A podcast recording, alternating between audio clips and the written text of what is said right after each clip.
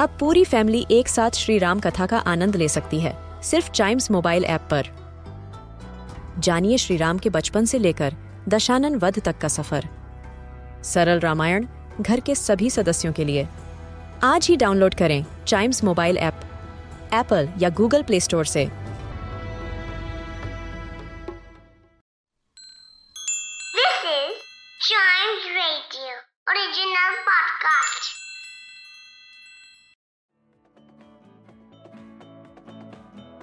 Welcome आप सुन रहे हैं न्यूज़ डे पॉडकास्ट और भाई साहब, चार फरवरी 2022 से चाइना के बीजिंग में खेला जाने वाला है विंटर ओलंपिक्स। जी हाँ अभी नाम से आपको समझ में आ ही गया होगा, विंटर यानी कि सर्दी से जुड़े जो गेम्स होते हैं, वो इस ओलंपिक में खेले जाते हैं, जैसे कि स्केटिंग वगैरह। तो ऐसे में बहुत सी कंट्रीज़ इस ओलंपिक में पार्ट लेती हैं और ये भी बहुत ही खास होता है।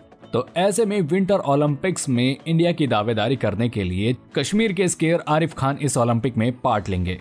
आरिफ खान इकलौते इंडिया की तरफ़ से ऐसे खिलाड़ी रहे जो कि इस विंटर ओलंपिक्स के लिए क्वालिफाई कर पाए और वो अब अपनी छह मेंबर की टीम के साथ विंटर ओलंपिक्स में पार्ट लेने के लिए चाइना पहुँच चुके हैं।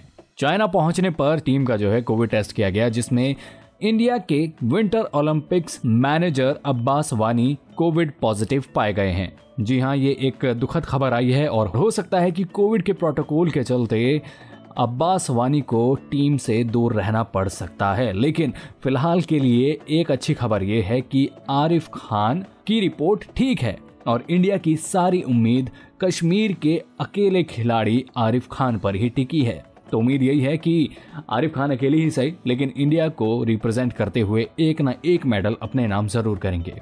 वैसे भी अकेला चना काफ़ी कुछ करने के लिए जाना जाता है। ये बहुत पुरानी कहावत है आप अच्छे से जानते होंगे।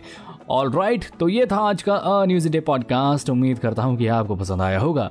ऐसी ही खबरों के लिए बने रहिएगा हमारे साथ। And yes please do like share and subscribe to a news a day